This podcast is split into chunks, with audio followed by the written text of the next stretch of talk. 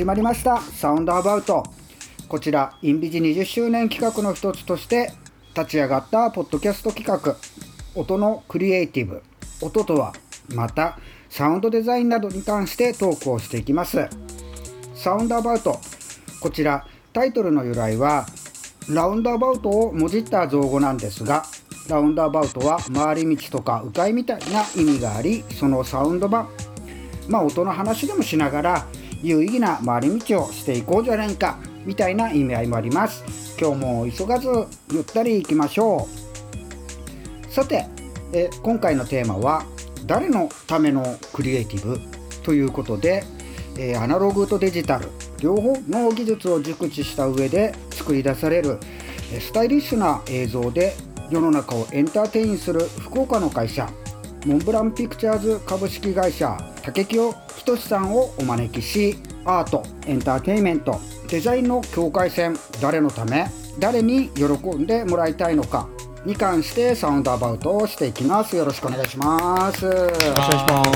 くお願いします。はい、えー、インビジからは福岡チームの中村さん高木さんに来ていただいてます。よろしくお願いします、はい、よろしくお願いします。はい自己紹介をしていきましょう。まず自分は CD 畑と申します。普段はダチャンボというバンドやっていたりテクノ DJ としても活動をしエイブルトンミートアップ東京というエイブルトンライブユーザーコミュニティを運営していたり DTM の講師などをしながらインビジフェローズとしてインビジにも所属をさせていただいてますよろしくお願いします。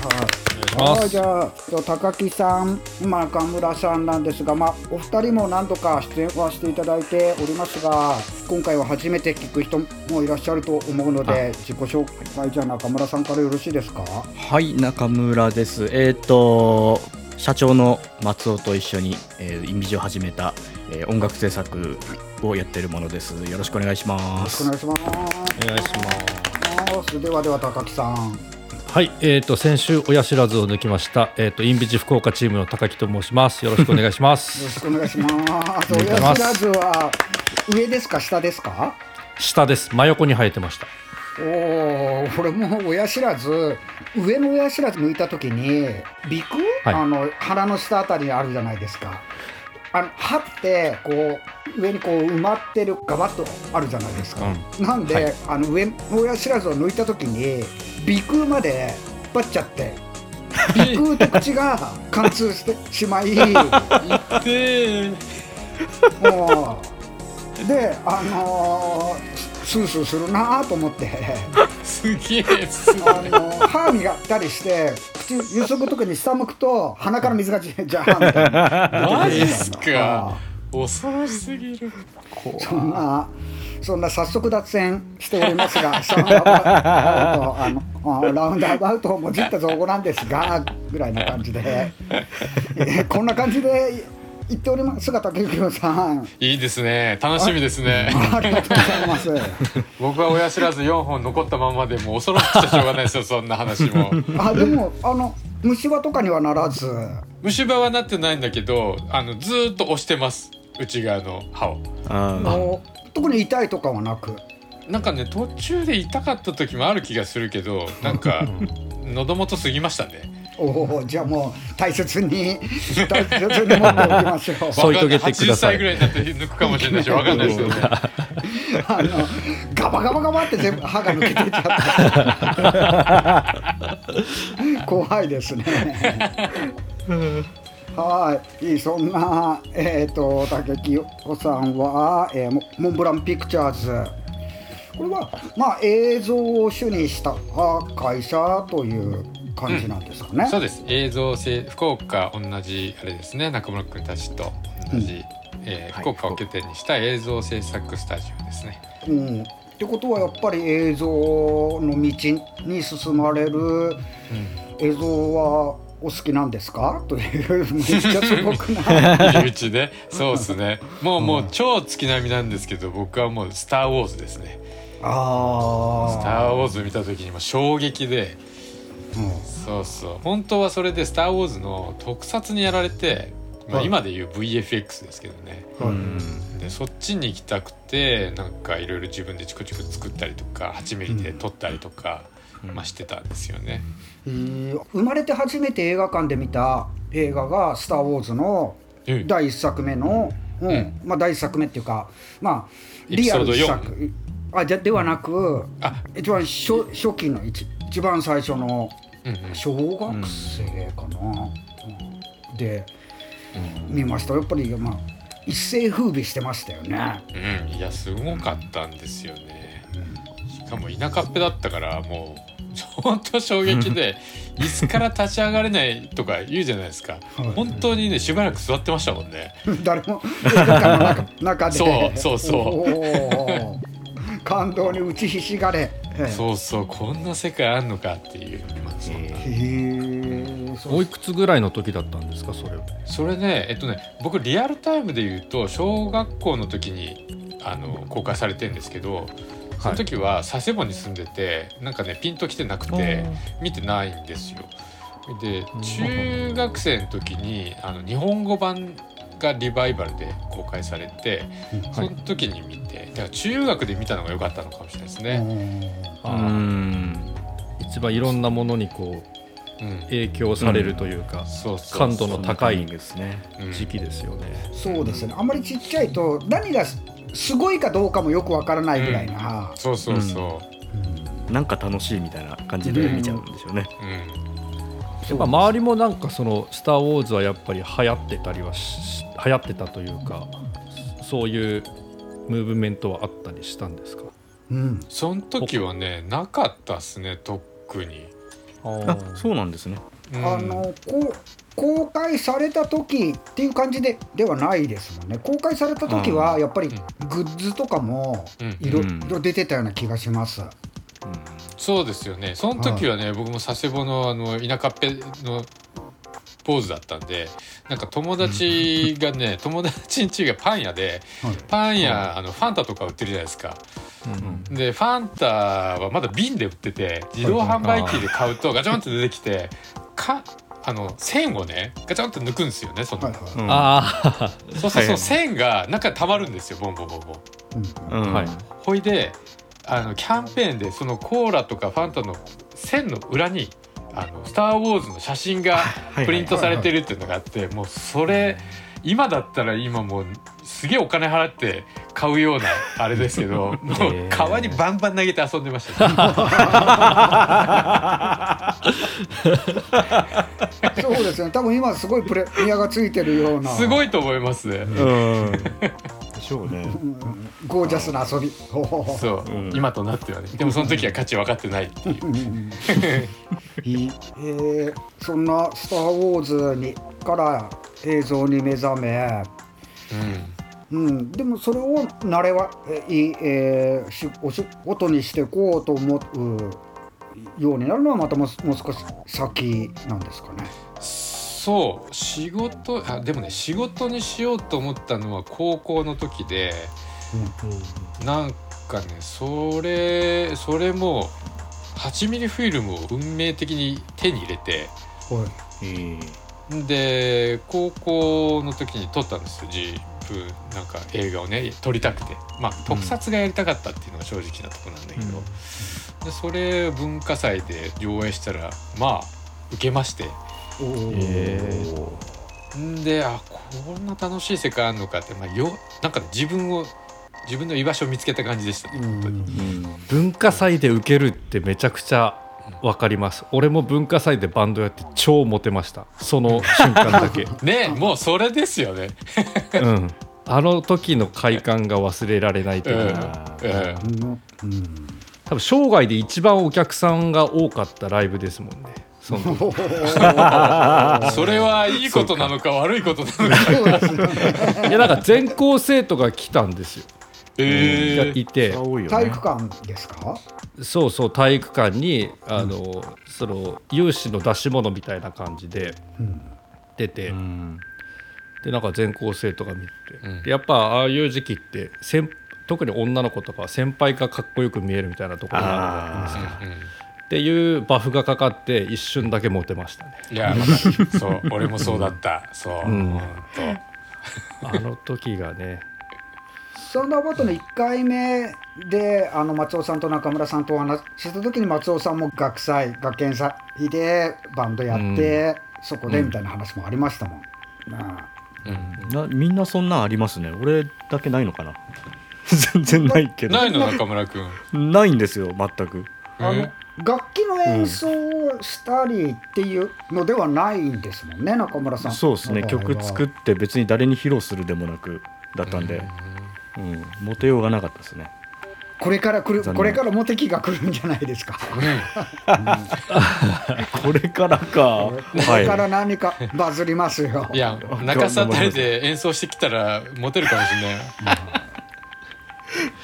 ちょっとやってこようかな ちなみにその竹京さんがその時撮った映画ってどういうものだったんですか？なんかその時多分ねスピルバーグの「トワイライトゾーン」っていうまあ今でいうところの世にも不思議なあるでしょ？あれの元ネタになってるようなオオムニバスの不思議な話があってなんかあこれだったらあの短いやつショートショートいっぱい撮ればいいやつってそういう短いのを5本ぐらいくっつけた20分ぐらいの映画をなんか撮って。そうそう。なんかその時ね「物理部」っていう俺。おお物理部っていう超イケてない。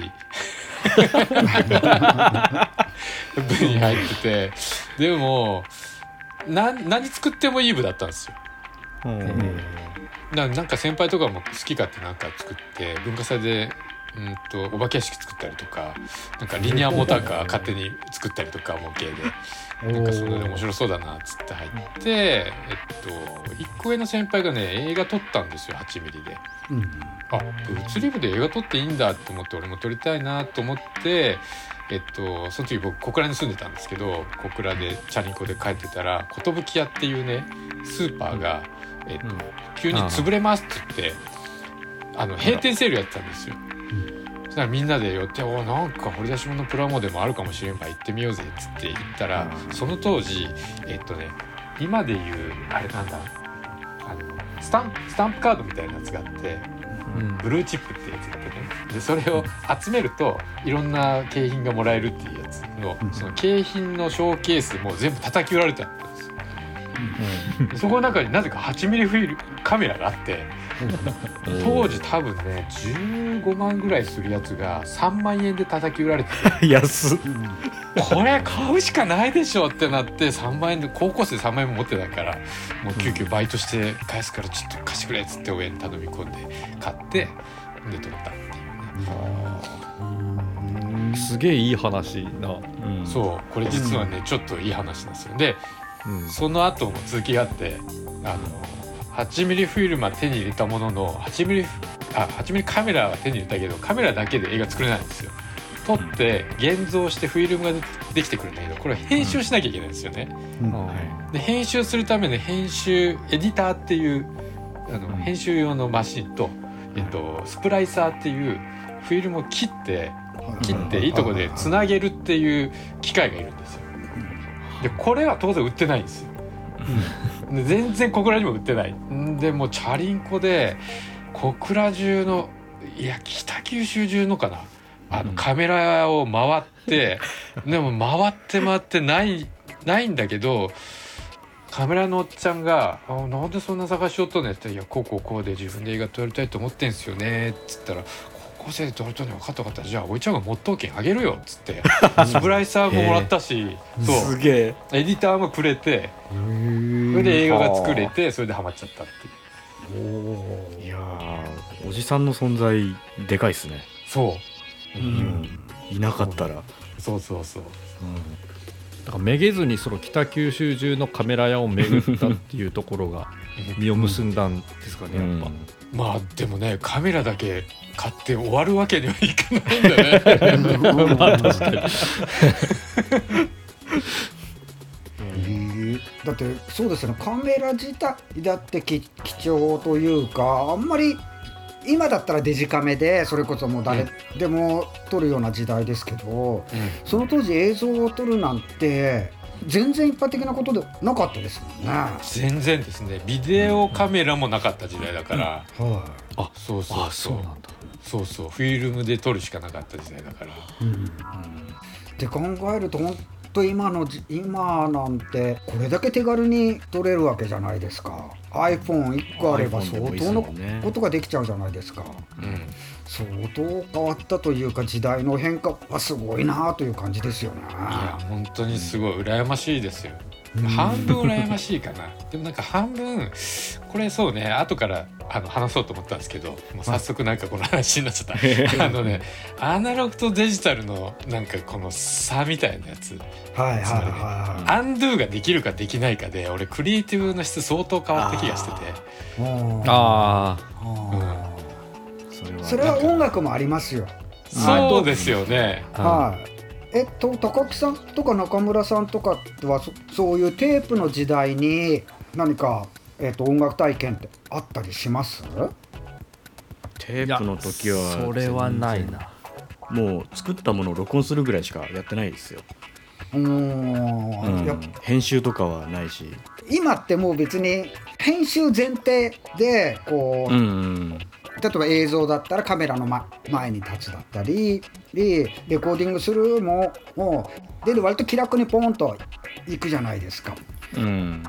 当時やっぱり音楽でもスタジオ入ってアンドゥがとか聞かないテープのところを前にしてやってた時の緊張感ってやっぱりちょっと全然なんか違いますもんね。そこを結構体験してないんですよね。やっぱりいきなり PC から入ってる感じうん。うんなんで、うん、かもテープの編集なんかってさっきスライサーで切るってお話ありましたけど、切ってつなげてだとあれ？って切ってつなげて一応もうまたそのつなげたところを少し調整とかは一応できるはできるんですか？できなくはないほほぼほぼできなくはないっていう。そんな感じですね。2種類方法があって接着剤でくっつける方法とうん。テープでくっつける方法があるんですよ。はいだけど一コマ単位でそれ切り刻んでるとすごい強度が弱くなるからあのねちょっと現実的じゃないっていう感じなんですよ。うんうん、めちゃめちゃ緊張感を持ってここで切るっていう。当時のカメラっていうのはプレビューとかってその場でできたりもしないんですよ。もちろん。そう。ですよね。そう。ですよね。撮るでしょ？これでカメラにそれカートリッジ持ってフィルム持ってって1週間待つんですよ現像に。うわで1週間後にと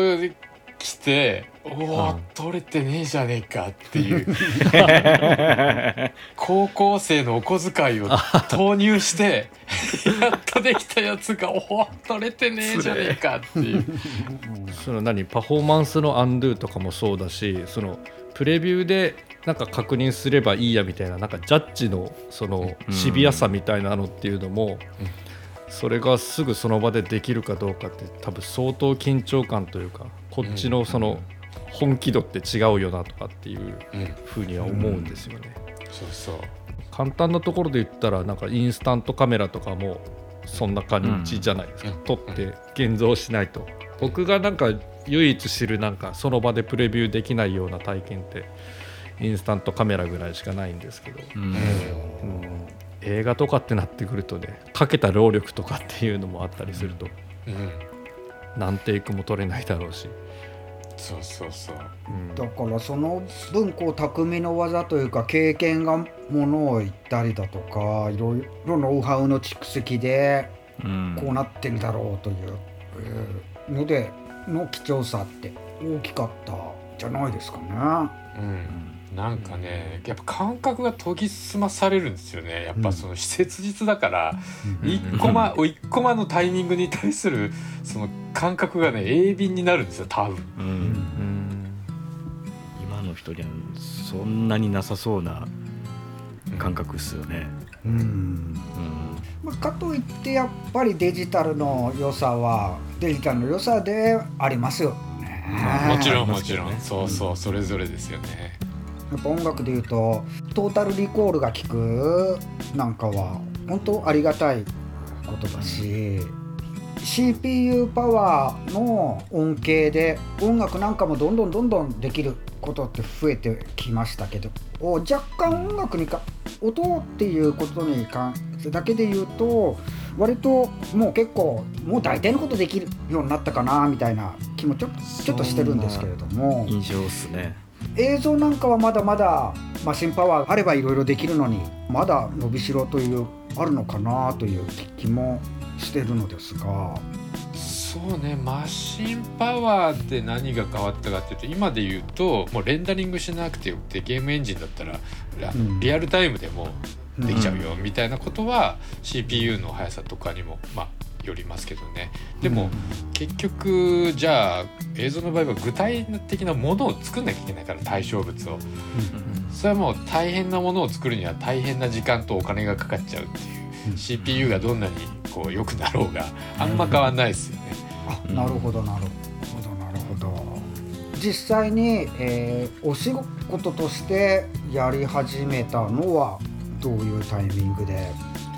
仕事はですね、えっと、最初は僕、えっと、大学出てから東映に入ったんですよ映画。映画監督になりたくて。だけどまあ今だったら分かるんですけど東映みたいな大会社ってプロデューサーなんですよね担うのは。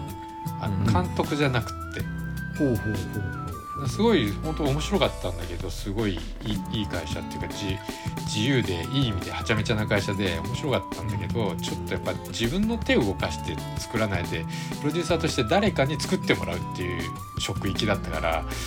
ちょっとこれはなんか自分のいいとこ全然活かせないし、うん。ででもすぐで辞めちゃって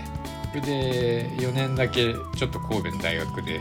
ー、と教職をやって芸術系の教職をやってそれでこうもう30にちょうどなるぐらいだったからあちょっと福岡でえっ、とあそうそうそれこそあのコンピューターの CPU パワーがすごい良くなってきてそれまで、えー、と DTP ってデスクトップパブリッシングでグラフィックデザインが、えーコンピューターでできてたっていうのがもう軌道に乗った後に映像もそれができ始めるっていう時だったから、まあ、これだったらなんかネットもあるし地方で自分たちの得意なデザイン力を生かした映像制作ができるんじゃないっつって、えっと、空気っていううん。会社を作る、うん。そこがまあ具体的な監督としてクリエイターとしてはスタートですね。うん。うん。でそこからモンブランピクチャーズにな,、まあ、なるというか、うん。が、えー、と10年弱ぐらい前なんですかね。そうですね。10年ぐらいですね。えー、とさっきのお話で言うと今でもじゃあ割と自分で手を動かすタイプの方なんですか、そうですそうです。僕は動かしたいタイプですね。動かす量は減ってきましたけどなんか、はい。あ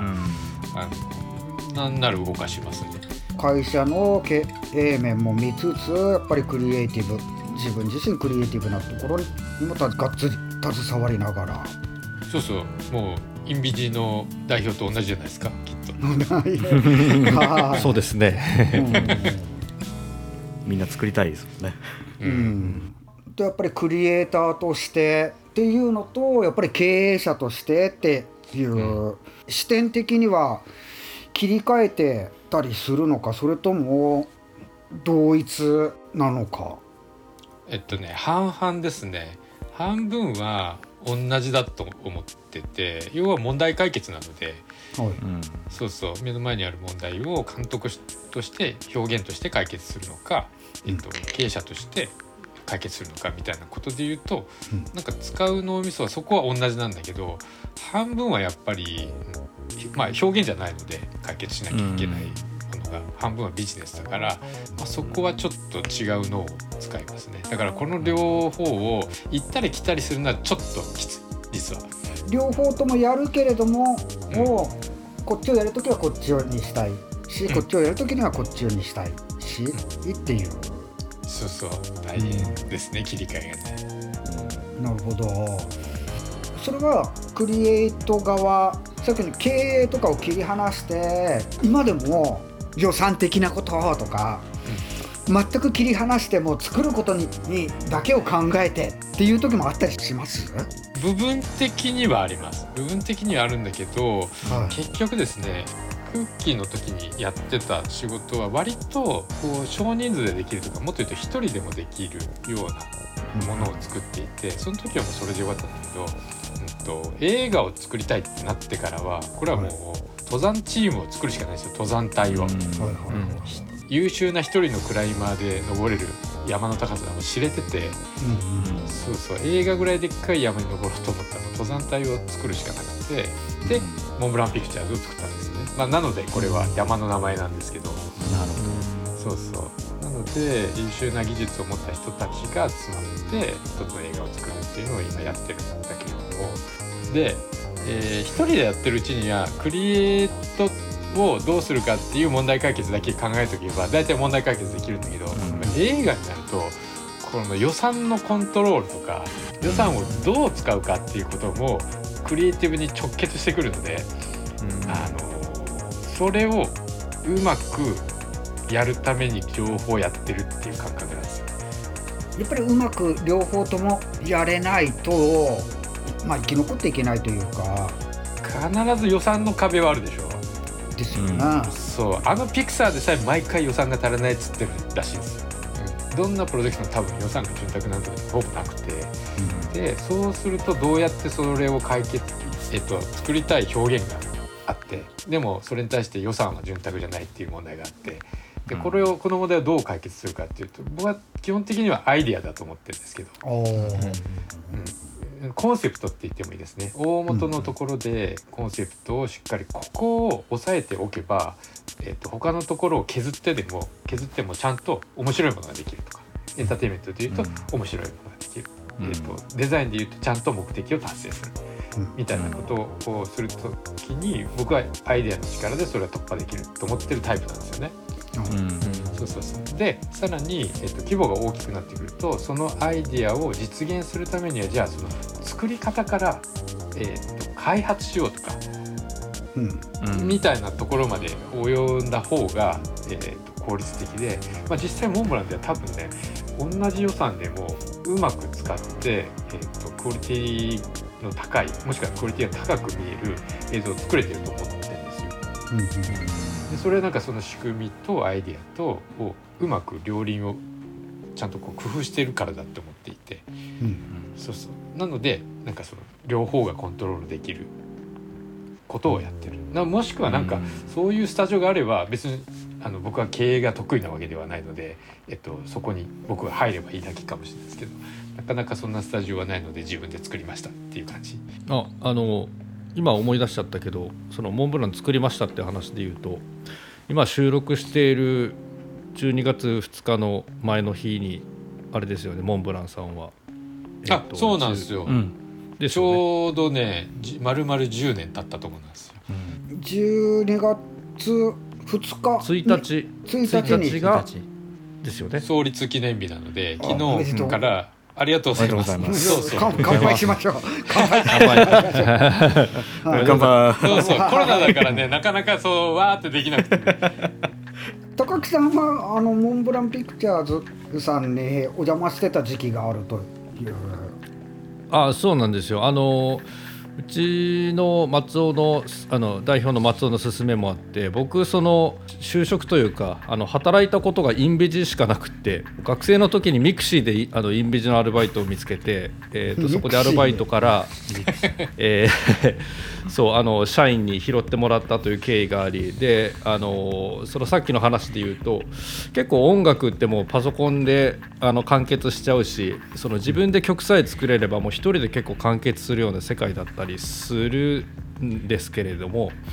えー、とそういう仕事の仕方しか知らないのはちょっと良くないんじゃないかということで社長の松尾に勧められてちょっと仲良くしているその映像の会社さんがどういうことをしてるかちょっと見ておいでということであれは2018年とかかな？のあの冬の時期にモンブランさんにあの席を借りてあの出向という形で、えっとお世話になった時期がありました。はい、そこでは具体的にはどのようなことをされてたんですか？まあ、あのモンブランさんに席をお借りしているっていうだけでもちろんその普段やってる業務をあのインビジではなくてモンブランさんの会社に毎日出勤してやってるっていうことだったんですけどやっぱりその近くに音楽を作る人がいるっていうことがあってまあいろいろ相談をあのしていただいたりとかっていうことがあって僕自身もすごい楽しかったです。本当楽しかったです。じゃあモンブランピクチャーズさんの、えー、と仕事をしに行ったっていうわけではなくうん。今でいうシェアオフィスの的なデスクを1個借りてえ的なスタンス。そうですね。はい。かっこよく言うとそんな感じ。もう社会科見学みたいな感じつもりで 僕ははいお邪魔してまして。でなんかその何か仕事が先にあって、えっと、お邪魔したっていうわけではなかったんですけど、結果的にそこにいたことによって、えっと、いろいろとお仕事ご一緒させていただくっていうことも結構あったりしたのでうん。本当良かったです。僕は、うん。うん。あの 本当ただただただお邪魔しただけみたいな感じだったけど。どんなことを学びましたか？えーっとね学んだというかその僕のその感想としてはモンブランの皆さんすげえみんな仲がよいいんですよ少なくとも僕はそういう風に見えてなんかその一緒にチームでやってる人たちとなんか仕事の相談っていうのはもちろんしてるんですけどそうじゃない時とかもボードゲームとか一緒にやってたりしてましたよ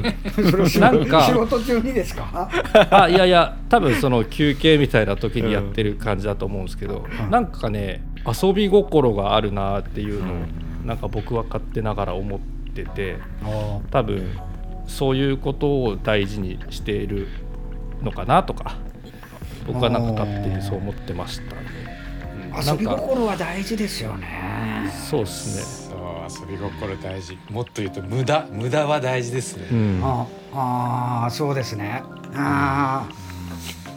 そうそう。なんかね誰かがちょっとそのモンブランさん行った時に誰かがなんかこういうのあるよみたいなことを言ったらなんかみんな結構わーっとそれにこうよっぽど忙しい人以外はなんかみんなそこにわーっとこう集まってそれに関してこう意見交換をするみたいなことっていうところを何度も見ていいなみたいな。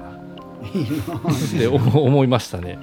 うん。うんえーそういうところは竹清さん的にも意識はしているところなんですか？いやまあその無駄とか遊び心は大事だよねっていうのは言ってますけど別にその大事にしようねとかは別に言わないので、なんとなくそんなムムードだっていうだけの話ですね。そうそう。でなんか高井君がねいてくれた時も、まあ、さっきの話にちょっと結びつくけど日々の仕事で問題解決なわけじゃないですか。これはどういう手段でこうやったらいいかなとかっつって。で大体映像の仕事って音もくっついてくるからこれ音でさこんなことってできるのかなって、まあ、普通にペロッと話しかけるでしょ。そしたら大君がアイデアで「あ例えばこんなんとかこんなんとか」とかって言ってくれて「あそしたらそれに合わせて映像もこうできるね」っつってだんだんだんだんもう世間話なんだけどもうそこで問題解決どんどん進んでいって「なあ高君ちょっとこうそのまま作ってよ」みたいな感じでなんかやってた気がするけどね。そうそうそんな感じですね結構。うんその今問題解決何回かお話が出てましたけどそれってやっぱりこうデザインをしていくっていう部分だと思うんですが、まあ、大きく、まあ、デザインだったりアートだったりエンターテインメントだったりいろいろこうアートとはとかエンターテインメントとはデザインとは話になったりとすると思うんですけれども、デザインは問題解決っていう要素が強いと思うんですがアート。インビジ何かは割とアートっていう方向が強いですかね。そうですね。アートが強いですね、うん、中村さんはアートとエンターテインメントっていうのはどう定義してますかね？定義。アートやっぱりその自己表現とかそっちの方が強いとは自分は思ってて、うん。その自分のためにみたいなところは強く思ってますけどね。もしくはその自分とかその会社の、えーっと見た目というか、存在意義だとかなんかそういったものを示すものっていう印象はあってエンターテインメントだとやっぱり外の方に向けていくんでやっぱりその喜んでもらうっていうところが一番強いのかなっていうのは思ってますね。確かにそうですよね。アートっていうのはこう自己の探求だったり、うん。それに対してエンターテインメントまあ他者へのだから監修がいないエンターテインメントってそれはちょっとエンターテインメントなのかっていう感じもしてきますね。そうですね。という今回のアートだったりエンターテインメントだったりデザインだったりっていう境界線の話に入っていきたいところなのですがその前に一回、えーサウンドアバウトの名物コーナー健次郎の音コラムこちらに行かせていただいてもよろしいでしょうか？待ってました。はい。素晴らしい。音コラムは音のコラムと同時に男ラム男の RAM 男のランダムアクセスメモリーです、えーインビジのボス町尾健次郎さんに音楽や音に関しての雑学を短い時間でライトニングトーク的に語ってもらうコーナーです。今日はどんなお話が聞けるんでしょうか？では。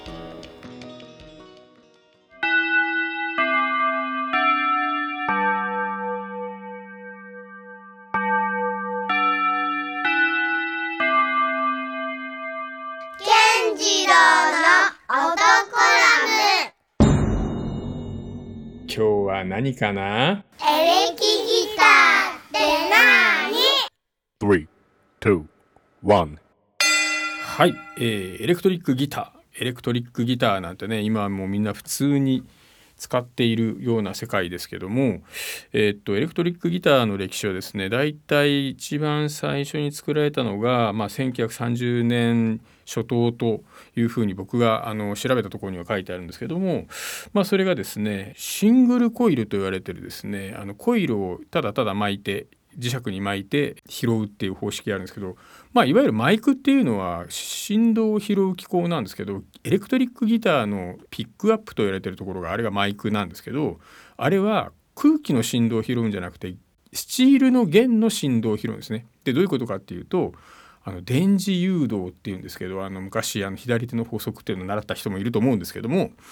えっと、磁石の近くで鉄がこう動くとこれはま弦ですね。あのスチール弦ですね。ギターエレクトリックギターはスチール弦でできてるのでスチールの弦が揺れるとその近づく離れるの磁石の動きを電気の振動に電気の増幅あの増減に変換するという機構を考えた人がいましてですね、まあ、それがまあ最初が大体1930年ぐらいと言われてて、まあ、最初のやつはまあフライングパンというギターがあるらしいんですけど、まあ、そこからですね、まあ、いろんな人がやっぱりそのとにかく大きく出したい音を大きく出すためにはどうしたらいいんだとかっていう感じでやっぱ最初に考えられたんですよ。で最初の頃は、えー、と電気があんまり使使えなかったからレゾネーテッドギターっていうのがありましてね今はねドブロとかって言われてるんですけど響く感じ弦の振動をさらに増幅するようなアナログの機構があるんですね。でそれを使ったものをからスタートしてるところはあるんですけど、まあ、いろんな方式がいろいろ当時その当時あったんだけどそのを作った会社からフライングパンというですね1930年代初頭にできたやつが、まあ、一番最初と僕が調べた中では書いてあったんですけどとはいえですねいろんな会社がそれにま引き続いてその方式を、まあ、シングルコイルというんですねそれシングルコイルピックアップっていう弦の振動を拾うものマイクですねこれを使ってギターにしてやると。まあ、当時ラジオができて真空管ができてしかも電気がですね家庭にも引かれるようになったことによって電気を使う。今だってそのほら w i f i って実は最近じゃないですか。何のかんの言って Bluetooth とか、まあ、それと同じようなことが起こったわけですよ。この約80年代80年ぐらい前の話ですけどね。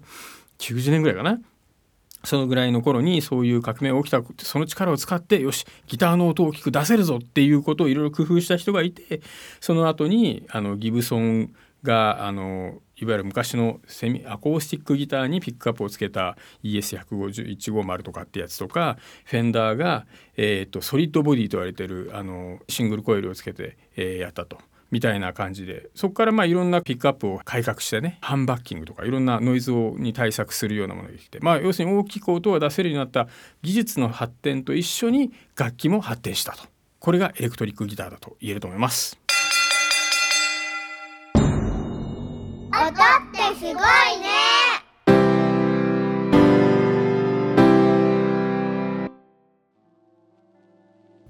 はい今日の男ラムもためになる話を聞かせていただいたところで先ほど前半の最後に中村さんにアートとは、えーエンターテインメントとはということちょっとお聞かせいただきましたがじゃあ次、えー高木さん高木さんにとってアートとはエンターテインメントとは？なんかあんまり僕自身はそのアートとかに明るくないので、まあ半分偏見みたいなところもあったりするんですけどアートって結構そのビジネスを度外視できるところが多分にあるのではないかと。先ほどあの中村さんも言ってたんですけれどもいかにその自分を表現するかとか自分の考えていることを形にするかっていうことを命題にしているのがアートじゃないかと僕は思っているんですね。で、えっとなんかそこにはその理解者がいなくてもよかったりするみたいな割とその孤高なイメージがあでまあそういうイメージもあったりするんでちょっとアートって分かんないなっていうふうに思ったりするところもあるんですけど、僕自身はあのすごい大衆一般的なその j p o p だったりとか、まあ、音楽でいうとですね、そういうものが好きだったりするのですけどエンターテインメントってそこのあのバランスが一番実は難しいんじゃないかなっていうふうに思ってるんですよ。興行っていう側面ももちろんあるじゃないですか。であの、まあ、みんなに受けようと思ってなんかあの表現が丸くなっていくとそれは面白くはないしみたいな、いいろんな人に私だけがこの良さを分かるみたいな風に思わせるエンターテインメントって結構すごいんじゃないかなって思うんですよね。いろんな人が、えー、とすその発信された作品なり何なりに対して、えー自分なりの受け止め方ができるみたいなことっていうエンターテインメントはすごい強いなっていうふうに思ってるんですよ。はいはいはいはい。うん、っていうふうに考えるとエンターテインメントっていうものを成立させるのっていうことはなんかすごく難しいことだし、まあ、それが成功した時に、えーすごい喜びがあるんじゃないかなみたいなふうには思ってますね。例えばあのさっきの「スター・ウォーズ」とかの話だったりすると、あもうあの世界中で有名なわけじゃないですか。うんうん、でも多分それを万人に受けるような安易なものではないと思うんですよね多分受け取った人がそれぞれにで反応したっていうのの母数がすごく多かった結果みたいなことだったりすると思うんですよね。っていう意味でもあの僕はなんかエンターテインメントっていうのをあのきちんとビジネスとしてもあの成立させているっていうのはとてもすごいことなんじゃないかなっていうふうに捉えてます。それぞれが受け取り方によって自分何とおっしゃいましたっけ自分だけがこの良さを分かるっていう人がたくさんいるみたいな、それってすごい刺さり方ですよね、どんなそのエンターテインメントであれ多少はやっぱりフォロワーというかファンというか理解者みたいなのっていると思うんですよ。うん。でもなんかその母数が多いっていうのはあのすごいことだなと思いますね。はい。というお話が出ているところで、えーモンブランピクチャーズさんなんかは先ほど紹介させていただいた文言の中これホームページに載ってる文言の抜粋なんですがエンターテインさせていくっていう言葉を使ってるぐらいなのでやっぱりエンターテインメントっていうことに対しての重きも置いているのかなという気もするのですが竹木さん的にはどう捉えてますか？そうですそうです僕らはエンターテインメントを一番、え重きを置いてってやりたいと思ってる単純に。うん。そうそうそう。でそれをやるために作ったのが、まあ、モンブランピクチャーズなんですけど、まあ、きっかけはその「放課後ミッドナイターズ」っていう CG 映画を、オリジナルのやつを作ってでその人た、うん、携わってたスタッフが、まあ、ちょっとやっぱりエンターテインメントをやれるチャンスがあったらとにかくそこに集中したいよねっていう思いでスタートしたんですよね。あスタートが放課後ミッドナあれ俺それめちゃくちゃ好きだ好きなんですよ。っていうか全然ありがとうございます。はい。あの俺俺はアマゾンプライム派なんですけれどもアマゾンプライムの中であのおこれ面白いと思って何気なく面白いなと思って見てたので、とのを、えーサウンドアウトいろいろあのチーム内で、えー誰に出ていただこうかっていう話があのいろいろ会議で決めていくんですけども、その時にこの話が出た時にあ放課後これの人とお話ができるみたいな。ああことで今日ここに ありが来とうございまているんですすが、いやいやもう言うたらインビジさんとはもう何25年のお付き合いですからね。長いですよね、よく見捨てずにここまで。何をおっしゃいます？何をおっ本しゃいます？当にありがとうございます。いまだにお世話になってるじゃないですか。よくもまあ愛想をつかされずに25年も。いやいやあのあれですよ。スタートしたあのちっちゃないビルの時から覚えておりますよ。いやーあそこはもう狭かったし汚かったしですね。あそこ好きだったんだけどなあの雰囲気、いや好きな人はめっちゃ好きですよねあそこ。うんそうそうそう。そうなんですよ。だからまあ前の、うん、その前の会社の時でやってたのは主にやっぱ広告の仕事が多かったから、まあそれはやっぱり、えっと、クライアントさんが何か問題を解決したくて映像制作をしてくださいっていうことがほとんどだからデザインなんですよね、ジャンル分けするとしたら。だけど映画はえっとお面白がらせる楽しませることが目的なので、うん。もうこれがエンターテインメントですね、うん。まあ、うん。テーマにもなってますけど誰のために作るクリエイティブなのかっていう意味で言うとデザインと,、えー、とエンターテインメントは明確に違う。デザインっていうのは、えークライアントさんのために、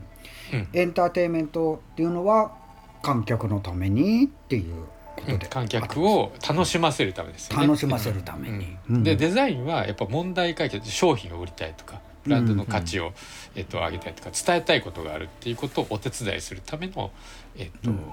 お仕事なんですけど、うんえっとただエンターテインメント性のある CM とかもあるじゃないですか。はいはいはい。うんそれでも、えっと、あくまでエンターテインメント性のある CM であって目的はやっぱり別にあるわけですよね。問題解決が目的で,、うん。うん。そう手段としてエンターテインメントを使ってるだけで明確に違うって思ってるんですよね。うんうんうんまあそれが証拠にですね、えっと、僕 CM の監督と映画の監督と両方やりますけど、CM のあ映画の監督をやるときはとことんわがままでいてくださいって言われるんです。みんなから。うんうんうん。あ問題解決するのは周りの僕らの仕事です。そんなもん気にしないでくださいとことんわがままになってください。そうまあ確かに俺も映画見る時監督がわがままに自由に作ったものが見たいですもんね、そうですよね。うん。うん。きっと面白いからそあんまあんま遠慮がちにやってる作品は、そうそうどうですかね？これでいいですかね？みたいな。の面白い。ある意味面白いかもしれないけど。そうそうそうそう。これがどうだでっていう。そうそう。が見たいですよね。やっぱりあ、ね、うん。そうですね。だからちょっと作家入ってるっていうかうん。まあ、作家というか、まあ、芸能なんですけどね、えっと、うん。日本語で言うと。うんで CM とか広告の方はやっぱり問題解決のためだからどっちかっていうとその問題解決に、あえーを達成するためにこう調整しながらうまく予算とかなんとかも調整しながら、えっと、きちんと機能するものを作る最適解を探し出すみたいな。そうそうそう、うんだからね結構違う僕の中では。うんうんなるほど。なるほそしてアートっていうのはどういう位位置に？アートはですねえっと,、うんとさっきなんか浜君言ってたのに近いのかな。えっとやっぱり自分のためにやるっていうのが多分うん一番僕は近いと思っててなんか、うん。マルセル・デュデュサンがちょっとコンセプトみたいなことを持ち込んでおかしな方向に今行ってるって思ってるんですけどあのもともとは美を追求するだけのものだったと思うんですよね。自分にとっての美を追求する。うん。でそれが時代に時代の流れの中で新しければ支持されるし、みたいなことだと思うんですけど、まあ今もほん真ん中はそこなんじゃないかなとは思ってますね。だからとことん自分の中、内面に向かうっていうか。えっと、先ほどエンターテインメント、えっと、映画監督の場合はとことんわがままになってくれと言われた。そのわがまま自分のわがままっていうのとアートの自分の内面っていうのはどういう違いがああるーなんかね方向がちょっと違ってて、えっと、エンターテインメントはやっぱりねお客さんを楽しませるためううん。んにわがままになる。俺はこうやった方が楽しむと思うんだよな、みんなすごい楽しいと思うんだっていうものをうん。映画であろうが歌であろうが音楽であろうが作ってる気がする。うん。うん。でアートは自分が、えっと、美しいと思うのは誰が何と言おうがこれだと思うっていうものを作って、それがたまたま支持されるかもしれないしされないかもしれない。うん。でそれが、えっといやこれが支持されると思うんですよねって狙っていったアートはどうなんですかね。うまくいってるものもあるかもしれないけど。うん。わかんない。今はアートがビジネスにもなってるからここがちょっとクロスオーバーしてる気はする。誰のためにっていうとアートは一番やっぱ自分のためにうんやる。うん。表現活動っていうことになるんですかね。僕はそう捉えてますけどね。なんか整理していけばどうなりますかって聞かれたら、ただ音楽と,、うんとかだとそれこそあの歌手の人とかアーティストさんがあとかっていう、アーティストさん呼ばわりをするアーティストさん呼ばわりとかいう言い方しちゃっていいのかな。で も、うん、あのアーティストさん今日出演するアーティストさんは的な。アーティストさんとしてカテゴライズされてるけれどもいやエンターテイエンターテイナーじゃね？ねいやそこ確かに難しいですよね。あの特に売れてない人がここの音楽を作り続けてこれはアートだって言ってたらそうかもしれないですけどそれがバカ売れしたら多分急にエンタメな要素に触れちゃう気もするし、うんうん、うん。アアートのつもりが大衆に受けてしまいっていうこともありえるじゃないですか、ありえますね。うん、それどっちなんて言われると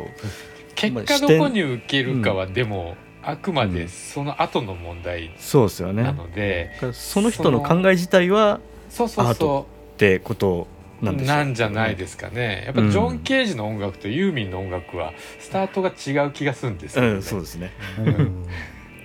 違いますね。それはジョン・ケージだったりユーミンだったりっていうのはそういう自分の立ち位置を意識してそれをやっているのかそれともそういうのを意識しないで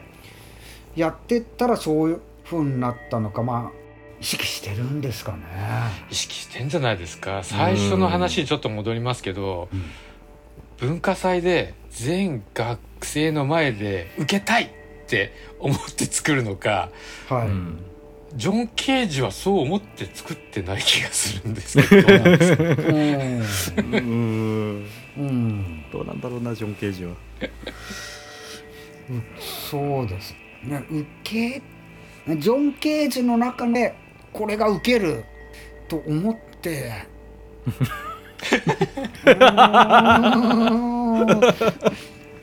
どうなんですかねえっとジョン・ケージもいろいろやりたいことがもっと本当はいろいろやりたいことががもっとなんかわけわかんないことをやりたかったんだけどその中でもこれこれぐらいの方が受けるかなぐらいなことは考えてたのかなと。あそうかもしれないですよね。うんうん、そわかんないですね。ぐらいの取捨選択はあ、うん全くなくもうただただ単にその時その時に自分がやりたいことだけをやってるとかもう本当に他者のことを考えず自分のためだけにやれてたらすごいというかそれって多分社会で生きてる以上それってできないんじゃないですかね。いやでもさっきあの竹清さんが監督としてわがままであってくれっつって解決するのが我々だからみたいな話をしてたじゃないですか、同じようなことが起きてるんじゃないですかね周りの人がそのプロモーション的なものは頑張るけどあの作品としてはもうとにかくやりたいことをやってくれっていう人もいるんじゃないですかね中には。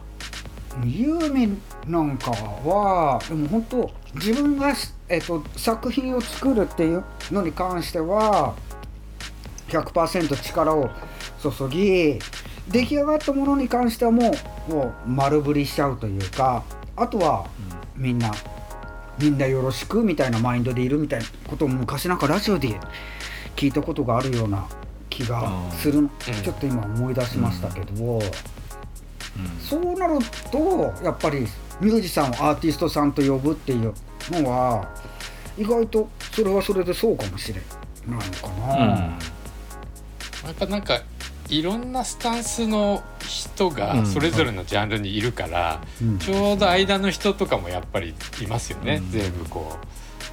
それこそ今なんか映映像なんかもモンブランピクチャーズが山登りとなったチームでやっていく。でえっと一人で一人でやれることっていうのが今の時代増えてきたじゃないですか。それこそ iPhone 一つでもいろいろ映像とか撮れちゃうし、音楽だってパソコン1個あればいろいろできちゃう時代になった時に一人でもできるようになった時代になるとそれこそいろんなことを一人で逆にやらなきゃいけなくなってしまってる時代になってるのかなっていう。う、うん、なんかそれもあの手段としては可能になってきたっていうことで。で、うん。えっと、一人でやる場合は、まあ、特に漫画家とかが分かりやすいと思うんですけどストーリーも自分で考える、うん。えっと、絵も描くなんとかなんとかみたいな全部一人でやりますよね、いろんなその長所を一人で持っとかなきゃいけないんだけど、えっと、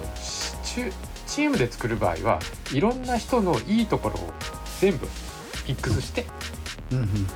えっと、一人ではできないことをやるっていうことだから、まあどっちもありだと思うんですよね。うん。う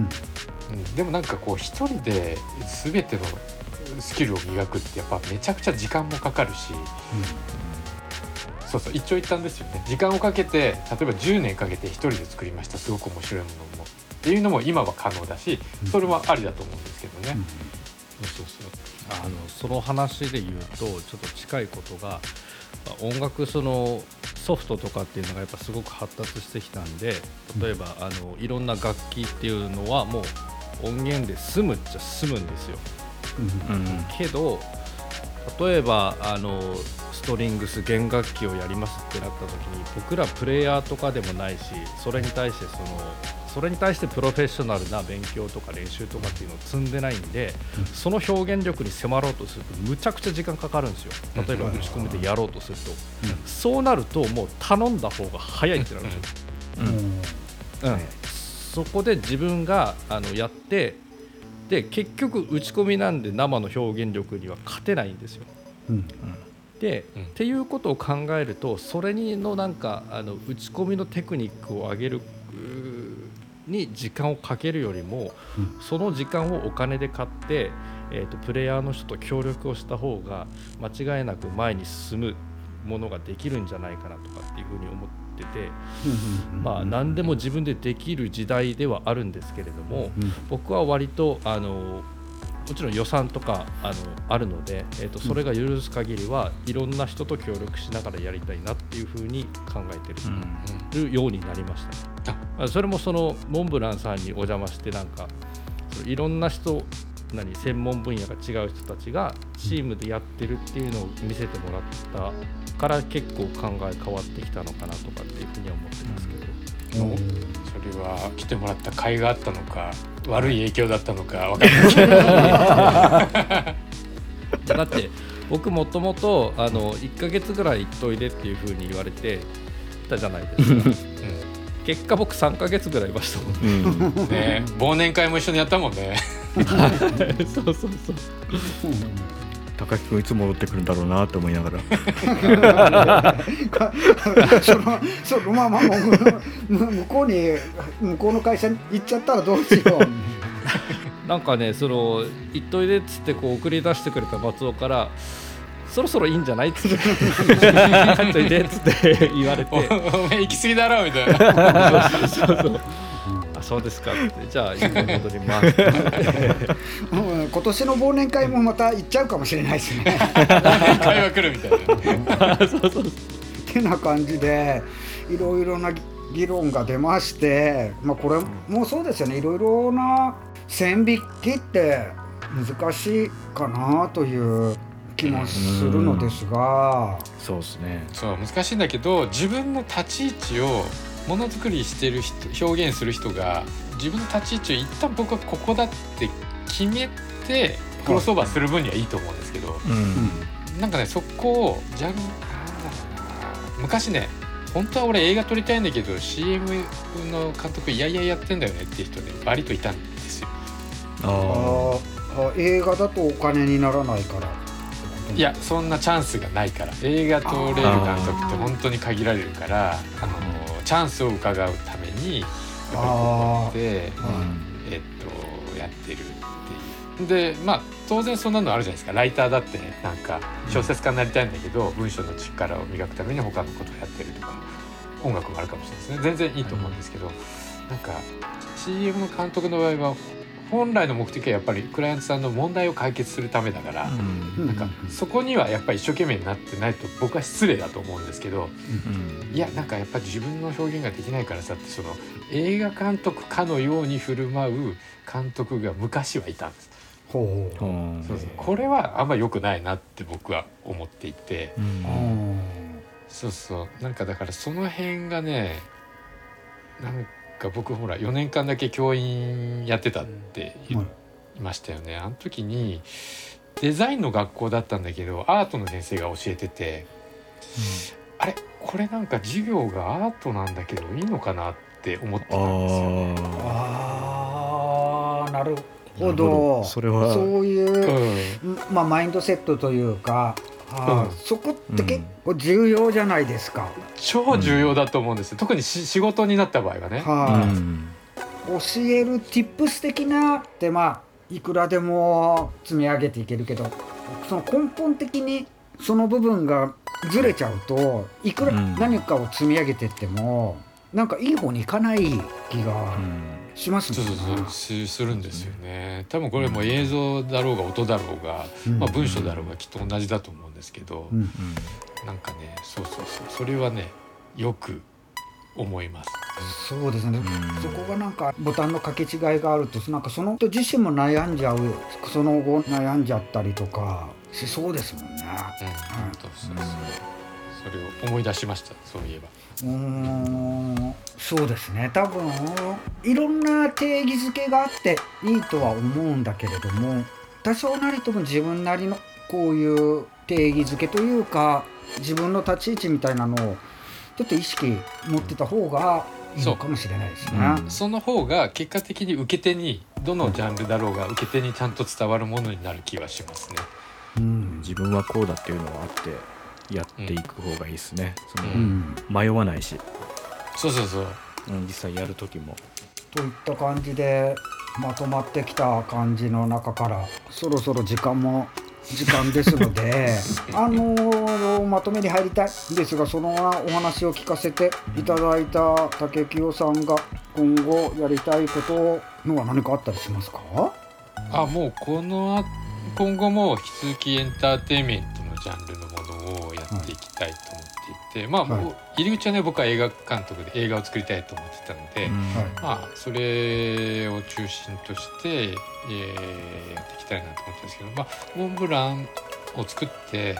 まあ、いろんなスタッフが集まってくれたんだけどたまたまなんかこう今ね体験型の映像っていうのをあの、うん。結構作ることが多くて、まあ、例えば VR とか、えっと、博物館の特定の部屋で見れる特別なスクリーンで見る映像とかはい。なんかそれも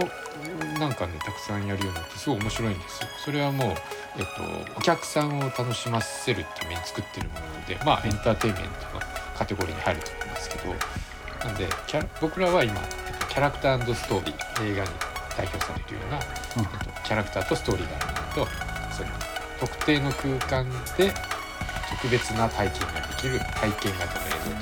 像と両方これを組み合わせたものをやりたいなとあなるほど。インタラクティブというか。いやインタラクティブである必要もないんですけど一番近いのは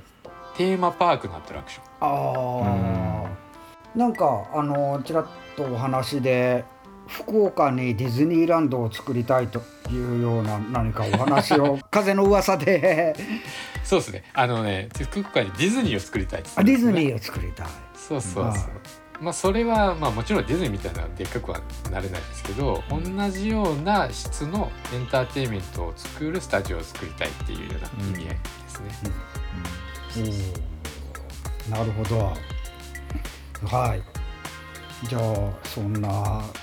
あの感じで今日はありがとうございましたというところに行きたいんですが。おまだ終わらないぞ。あのあのちょっと放課後ミッドナイターズのお話も、ええもうあのちょっとここから ここから放課後ってことで。じゃあちょっと番外編で。は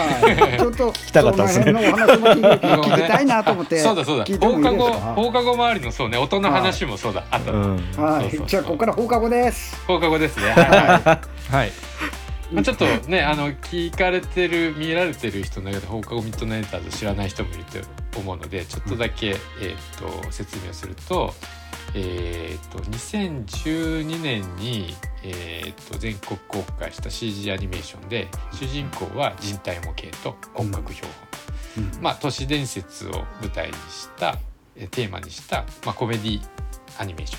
ンですね。うんでこれは映画だったんだけどこれの広告宣伝用に、えー、と90秒のショートムービーを13本ぐらい作ったんですよね。であの昔はあの映画を見に行くと「バックス・バニー」っていう、うんうんえっと短い5分ぐらいのアニメがおまけで最初にあったんですけどあんな感じで、えっといろんな映画の冒頭にそれをな流してもらってたんですよ「T・ ジョイ」っていう映画館でそれがあなぜか今ネットで受けていまして いまだにファンが増えており、えーそれを今作ってるって、まあ、そうそういう作品ですね「うん。放課後ミッドナイターズ」って。いやめっちゃ面白いんですよ。うんそうですよね。でそれの音声とかセリフがないんでしたっけ？そうなんですよ。これはですね、本当にそうそうそうこの話が実は今日は一番テーマに沿ってるかもしれないです。あの、音の話なんですね。あのもともとスタートは、えーその2012年公開の映画なんですけどこれは、えー、と主人公のその実体模型のキュンストレイキ役は山寺宏一さんにやってもらったので、ものすごくうまいやっぱりあの、うん。声が入ってて生き生き動くんですけどその90秒のショートムービーはもう予算もないもんだから声入れられないんですよね。山寺さんにやってもらいたいんで、まあ、苦肉の策で字幕で字幕だけでやるっていうやつをやったらこれが、えっと、スマホ時代にフィットしたみたいで。あそう、うん。あの通勤の途中にチロッと見れるし、えっとはいはい。音が音聞かなくてももうペロッと面白い。字幕だから。うん。でこっちがう受けてて、えっと入り口がこのショートムービーですっていう人が多いんですよね今。そう。で一時は Amazon プライムでも見れたんですよあの、うんえっ、と映画の方も。いやあ映画があるっつって映画を見るとあ何声がついてるなんか自分が想像してたのと違うってなって ショートムービーの方が面白いみたいに言う人が多くてそうでこれがなんかね面白くて気づいたっていうかはい。要するにねこれちょっと漫画と同じなんですけどうん。自分の脳内で一番自分が面白いと思ってる音が鳴ってんですよ。はいはいはい。あなるほど。声なんかは漫画がアニメ化された時に、いやこのキャラクターこの声じゃないんだけどみたいなの感じるのよくありますよね。ある。うん。よくあるでしょ。でもうん。慣れていくじゃないですか、うん。それしかないから。声付きのやつしかないから慣れていくんだけど放課後の場合は、えー、と今もう字幕だけのやつが一人歩きしてるから、こっちがいいってうん。なっちゃうんですよね。理想の音が流れてるんですね。みんなの。理想の音が流れてる。しかも理想のタイミングで流れてるからこれコメディなのでタイミングが超重要でこれね字幕を僕コマ単位でコントロールしてるんですけど一コマ表示のタイミングがずれるとちょっと面白くなったりします。そうそうそう。なのでえっとこれ意外な利点があってやっぱ僕コメディは本当に間が大事だと思うんです。一番大事と言ってもいいかもしれない、でこれをえっと声ありの場合は役者さんに委ねて役者さんの整理でやってもらわなきゃいけなくて、面白くなる場合もあれば面白くなくなる場合もある、コントロールの幅が狭いからね。なんだけど字幕はもう完全に自分でコントロールできるから僕の面白いと思うまでコントロールできるんですここがねなんか一個発見でしたので音楽って完全な時間芸術じゃないですか。でも静止画とかだと空間芸術。で映像とかだと空間芸術と時間芸術が混ざり合ったもの。そうそうそんな感じ。やっぱりそうなると映像の中でもその字幕がパンとどういう時間軸の表現っていう比重って大きいですもんね大きいです。半分だと思います。半分も半分はかなり大きいですね、これ結構半分だなと思って。あの作る労力みたいなことはねあの結構映像の場合はもう単純に具体的に作っていかなきゃいけないから、あのウェイトがどうしても大きくなっちゃうんだけど面白がらせるための要素のウェイトとしては結構半々ぐらいじゃないかなって思ってますね。あー舞台とかやるときに音ポン出ししてもらうタイミングとかって本当にちょっとずれたらもう全然笑いのだったりとか、うん。だから本うんうん当にそのポン出しのシビアさとかってうんうん。言いますもんね。ありますよね。なんか。放課後のそのじゃあショート作る時って、えっと、あれってその、キャプチャーでやってましたよね確か。そのメインの2人の役者というか、うんあれはじゃあその脚本みたいなのはその出てるテロップをので演技してもらってるって感じなんですか？脚本の前にプロットっていうのを作るんですよね。でそれは大きなな流れが書いてあるよ。うなセリフまで細かくは書いてなくて、えっと、こういう順番でこういうことが起きるっていうことだけが書いてあるあらすじみたいなもので。でこれだけを書いて役者さんと一緒に稽古をして、で稽古しながら本当小劇場の舞台を作るみたいに、えっとね、変えていくんです。あこっちの方が面白いからこう膨らまそうとか。役者さんのグルーブを大事にして面白いところを尖らせていくっていう作業を経て撮影をしていく、そうですね。予定通り動いてもらって面白いかどうかが分かんないですもんね実際。やってみると。そう分かんないしもう本当にねこの役者さんたちねあじゃあもういワンテイク行きましょうって言ったらね絶対同じことしない。んで飽きちゃって。なのでああそう面白かったねっていうものを編集してこのできたものにどういうセリフをどういうタイミングで当てたら一番面白いかを最終的にブラッシュアップでやる。みたいなこれでもねあのね前中村君と一緒にやった、えっと、MTV の「アウトサイダー」っていう、えっと、番組のオープニングみたいなやつがあるんですけどこれは結構なんか自由度が高くて、えっと、音楽のチャンネルだし何かメッセージを伝えなきゃいけないっていうようなものでもないので作り方としては先に音楽を中野くんに作ってもらって、こういうテーマでこんな感じでいきたいんだっていうのを言ってで作ってもらったやつに後から映像をつけるっていう作り方なんですけど、その時ね僕が割とよくやってた意図的にやってたのが音楽をこう流れてるんだけど僕的には音楽のこのタイミングでもう一回スネアが鳴ってほしいみたいなところがあったりするんだけど、それは入れてもらわないでそのタイミングに映像で変化をつける。うん。はい。で映像と音が合わさって初めてその自分が思ってるリズムみたいなものを作るみたいなあー。思考法でやってたんですよね。そうそう。なんかそれにも近いっていうかそう映像と音が両方で全体のグルーブになるような作り方が僕は好きで。